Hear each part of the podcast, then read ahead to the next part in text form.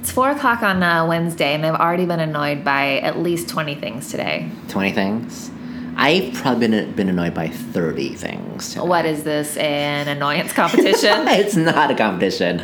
But don't you feel like there's so many things that annoy you on a daily, ba- daily basis that need to sort of be like extracted from you? Yes. You need to get them out. Definitely. And that's why we're here. So, with that, what's the first thing that annoyed you that today? Today, oh my God. Um, well, the traffic today here in Seattle. It's not that it was crazy busy, but here's what happened.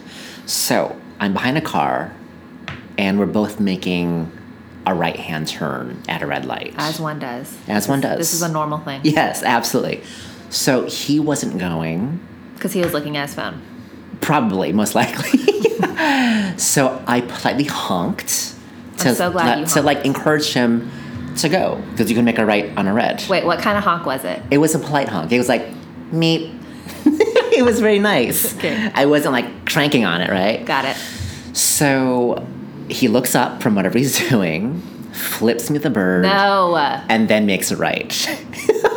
so he basically follows my advice, but in a really pissed off way.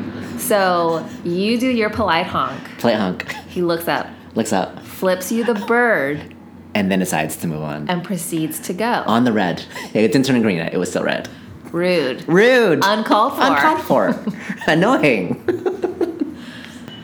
Hi, guys. Welcome to our podcast, The Gripe.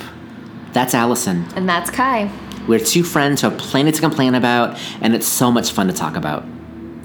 Each week, we will bring you our small annoyances and we will laugh about them in a big way. Email us your gripe at thegripepodcast at gmail.com. Bye. Bye.